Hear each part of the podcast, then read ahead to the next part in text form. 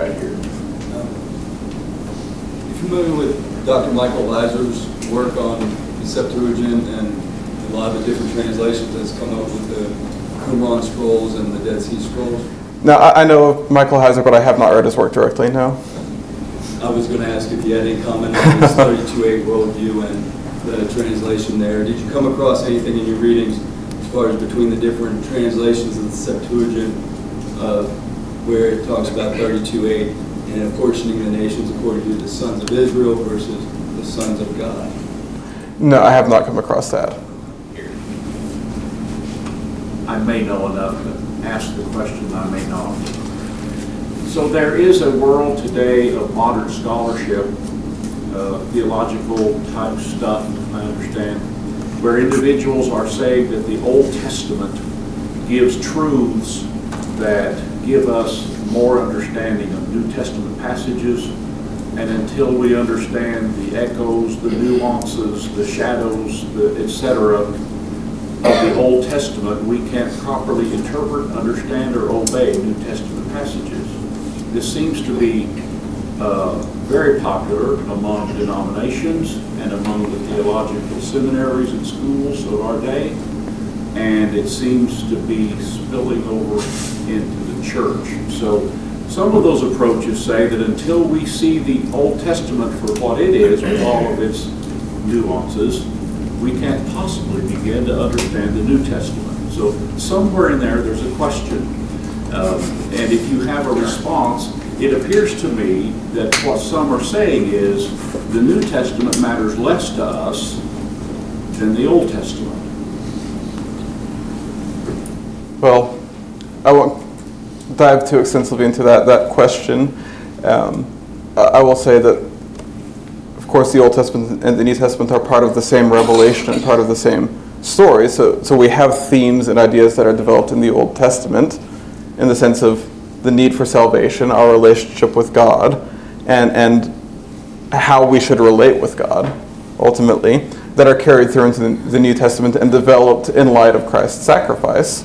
So I believe certainly that there is a lot of interconnectivity between the, the testaments, but uh, I, I don't have extensive thoughts on you know, some of these hermeneutical methods at the moment. Alan Bonifay.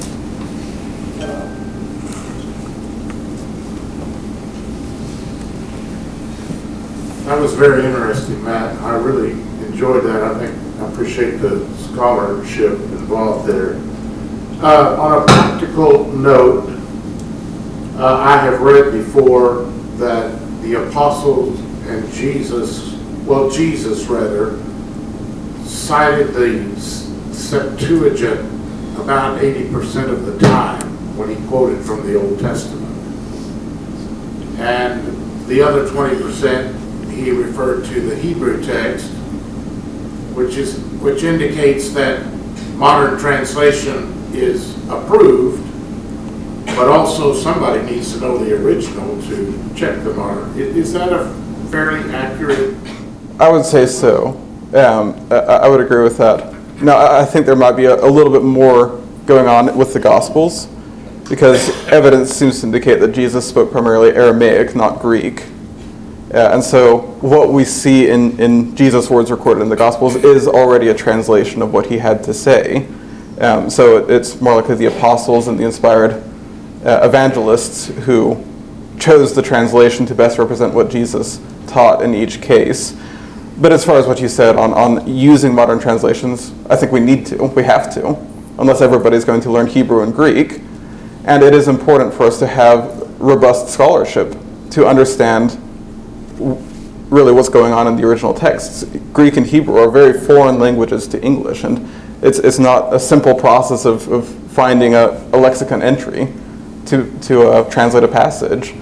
And so, yes, we, we do need to have people who are able to, to check these modern translations against the original and, and understand when it is an accurate and when it is an inaccurate translation. Uh, Excuse me for my language maybe in how to state this, but it seems to me that this is all ignoring that the scripture is God breathed in the New Testament as well as in the Old Testament. Now, could, you elaborate on that in a sense? What, what, what what's I the mean, concern? uh, Whether it's Septuagint, whether it's the Hebrew text, whether, if it's God breathed, it's God breathed. And th- that would be God's interpretation of what the scripture says. Now, we face the difficulty when, when interacting with the God breathed scriptures in Greek and Hebrew, is that we have modern translations today, and the apostles had translations in their day that disagreed with each other. And you can't have two disagreeing translations both accurately represent the Word of God. And so we have to be careful about how we use translations to make sure that we are reaching back to that original meaning. George Batty. Matthew, I just want to say that you, you wowed me this morning. Um, I've heard five talks already in this study. There are still nine more to go that I haven't heard. And when the study's over and I go home and my kids ask me who did the best, I'm going to say Matthew Schaefer. This really, this was a tremendous presentation. Well, thank And you you. did a wonderful job in taking a, a- to me, a very complicated topic and making it understandable and helpful and usable. And my son Nathan told me, he asked me, what's the lineup for the study? And I was going through the lineup and I came to your name. He said, he'll know his stuff. And as somebody said, the half has never yet been told. Well, thank you, I brother. appreciate what you, you did. Van Osprey. It was. I like that. Um, and I just want a little bit of clarification.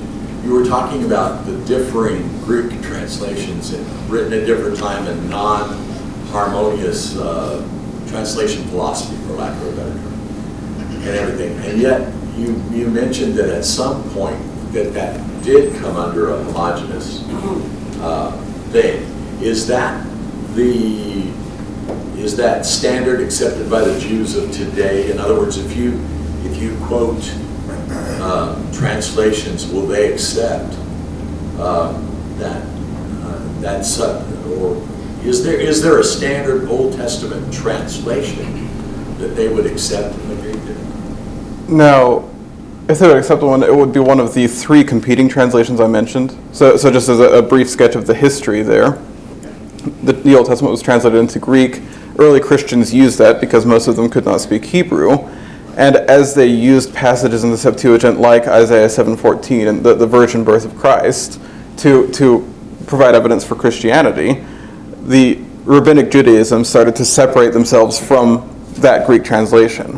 And so they, they encouraged and commissioned their own scholars to produce new, uh, more literal translations of the Hebrew uh, Old Testament. And I, I don't think modern Judaism would, would think very kindly of the Septuagint. Okay. As, and as far as the collection is concerned, that, that really happened about 300 to 400 years after Christ, uh, Christ's death, and it was done by uh, what would become the Catholic Church. So is there, is there a specific Hebrew text that is harmoniously accepted by the Jewish community? In other words, if we were going to try to evangelize in Israel today, is there a translation, is there a translation that we can use in English to- that would be based on a uh, Hebrew translation that they would consider to be conservative and accurate? Most of our translations they'd consider to be accurate. The Masoretic text was the product of uh, about 1,000 years of Jewish scholarship after Jesus died, and that's that's the text that we use for most of our modern Hebrew translations So or modern modern translations of the I can still Hebrew. yes. Okay. I do have one question. You mentioned angelos uh, in Hebrews uh, 13, uh, 2, uh, whenever he says, uh, do not neglect to show hospitality to strangers, for by this some have entertained angels without knowing it. Um, It is interesting that those two views, is this a human messenger? You know, practice hospitality, go down to the well, you know, invite these people home because they may be other preachers, or would they be angelic creatures? You get, and those two translations have kind of vied through the years. Do you, I don't know if you looked at that, but that would be curious. Uh, I haven't looked at it. All I can say is that I've personally thought that it was a reference back to Abraham entertaining the angels uh, when they visited him, but I, I'm not prepared to take a stance on that. Thank you. Good job. Okay, I'm going to ask a question. If someone has a question, raise your hand. Uh, But this is a little subjective, Matthew, but since, since Jesus and the apostles were not of the diaspora, and since much, well, all of Jesus' teaching was done in Israel and his southern ministry in, in Judea, would, would using the, uh, explain how he could get by if, if he were using the, uh, the the Septuagint or Matthew's Gospel, which people, you know, scholars say, well, he was writing to the Jewish community. Why would he use the Septuagint then? Uh, I think it's because of the existence of the diaspora. So there's linguistic evidence in the Bible itself. Uh, for example, the, the words that Mark records, Eloi, Eloi, lama sabachthani, that indicates that Jesus spoke Aramaic himself and, uh, and knew Hebrew. He was able to teach in synagogues in Judea, which would have been in Hebrew.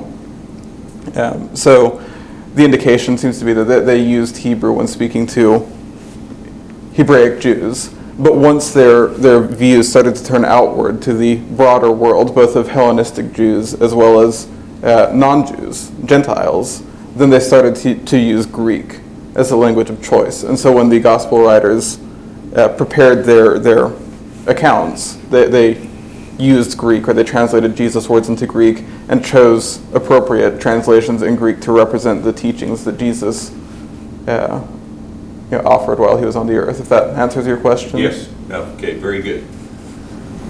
Are there any other questions? Um, Another positive use of the Septuagint for today, I've read a little bit about, you may know more about it, is in the apologetic sense.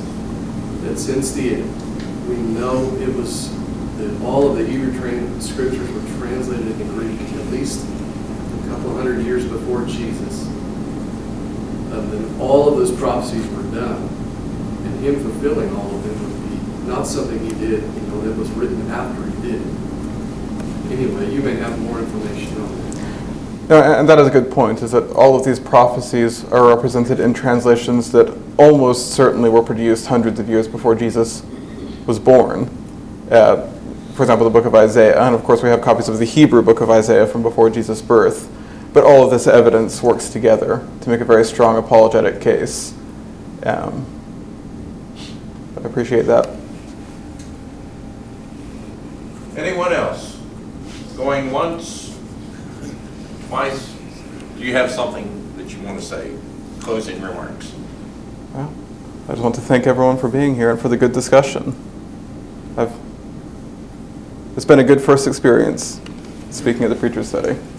Okay, very good. Well, you nailed it, and we're very, very happy. Okay.